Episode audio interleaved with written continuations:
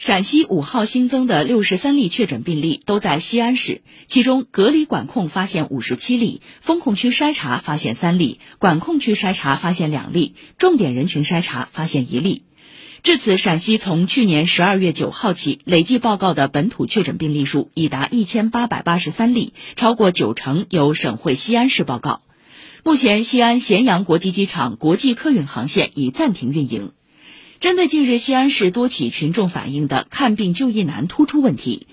中共中央政治局委员、国务院副总理孙春兰昨天召开专题会议，部署医疗服务保障工作。他指出，发生这样的问题十分痛心，深感愧疚，暴露出防控工作存在不严不实的问题，教训深刻。疫情防控本身是为了人民的健康，为了护佑每一个生命，医疗机构的首要职责是提供医疗服务。因此，防疫期间绝不能以任何借口将患者一拒了之，要根据不同患者的就医需求进行分类救治。对极危重症患者，不论有没有核酸证明，在医护人员做好防护的前提下，都要第一时间收治。对透析患者、放化疗等肿瘤患者以及孕产妇、新生儿等急需就医的，要设置定点医院，保障连续的医疗服务。对慢性病人的用药问题，要适当延长处方用量，通过社区卫生服务中心送药上门。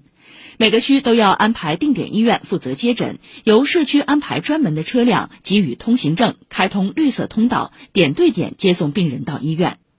有关医疗机构也要设置必要的急诊抢救、手术和病房缓冲区，先救人，排除新冠后再转入普通病房。针对幺二零电话打不通问题，已派督查人员深入了解情况，采取综合措施，增加工作力量，确保患者诉求能得到及时回应和解决。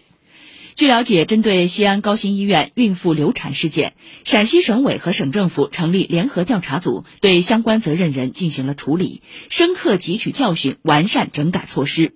在昨天举行的西安市新冠疫情防控发布会上，西安市卫健委主任刘顺志向流产孕妇鞠躬道歉。在这里，我代表市卫生健康委对这位患者深深的道歉，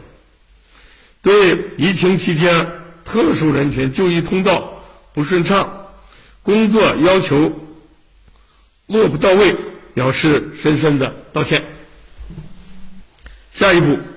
市卫生健康委通过此次事件，深刻反思，举一反三，汲取教训，立即整改，进一步做好市民的医疗服务保障工作。对定点医院加强监督和业务指导，督促指导医院优化就诊流程，开通绿色通道，扩充诊疗范围等。全力保障人民群众疫情期间的就医需要。此轮发生在西安的疫情，是我国自武汉以来病例数最多、规模最大的一次本土疫情。